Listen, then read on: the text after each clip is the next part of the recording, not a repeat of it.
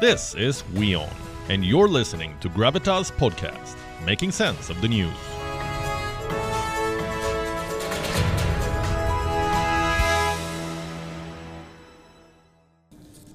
In West Asia, it's the exact opposite. A new wave of violence is sweeping through Israel. Eight days, three attacks, 11 people dead. The first incident was on the 22nd of March. A Palestinian stabbed and killed four Israelis. Later, he was shot dead by an armed civilian. The second incident was on the 27th, this Sunday. Palestinian gunmen shot dead two border police officers. The attack was claimed by the Islamic State. The latest incident was on Tuesday. A lone gunman killed five people in Tel Aviv. Later, he was shot dead by the police. These three attacks were not linked to each other, yet there is a pattern here, a pattern of rising violence. In each case, Israel responded in kind. Earlier today, they carried out a raid in the West Bank. Two Palestinians were shot dead. Now, we know how volatile this conflict is, how quickly it can escalate, and right now, that's where things are heading.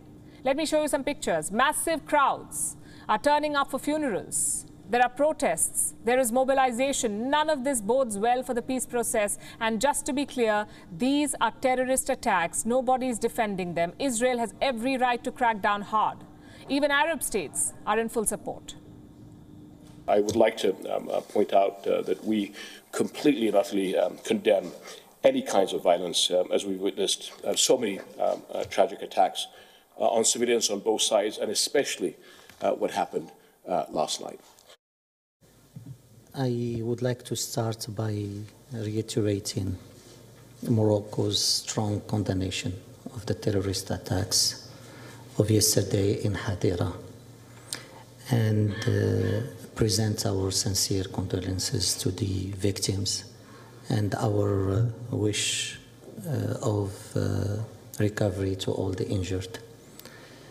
Uh, our presence today is, I think, the best response to such uh, attacks. There is global condemnation of these attacks, so Prime Minister Naftali Bennett has a free hand. He has ordered 1,000 soldiers into Palestinian territories, but their mission is tough. Because next month, April, is rather special. Three festivals have bunched together Ramadan for Muslims, Passover for Jews, and Easter for Christians. It is exactly the kind of situation that extremists can exploit. Prime Minister Bennett did talk about this on Tuesday. He said Israel is entering a challenging period. Listen to what he said. We are at the start of a challenging period. We are experienced with terrorism since the beginning of Zionism. They didn't break us then, and they will not break us now. The secret of our existence is our solidarity and our determination to safeguard the home we have built at any cost. Citizens of Israel, we shall prevail this time as well. And that's not all. The Prime Minister had a suggestion for his citizens, an ominous suggestion. He's asking Israeli citizens to arm themselves. To quote him, whoever has a gun license, this is the time to carry it. This is the Prime Minister speaking. Clearly, he, is, he expects an escalation. The question is, why now? Well, we can think of two reasons. Number one, the Palestinian cause is losing momentum.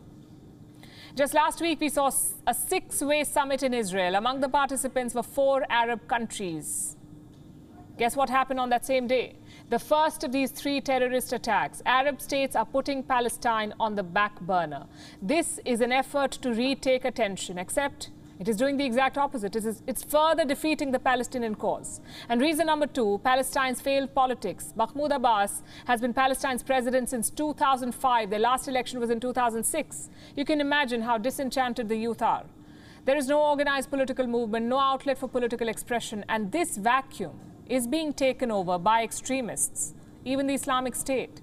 Israel fears more ISIS inspired lone wolf attacks are being planned, and these are hard to detect. Lone wolves work alone, they do not follow set patterns, and they easily merge into society. So, West Asia is set for a tense month.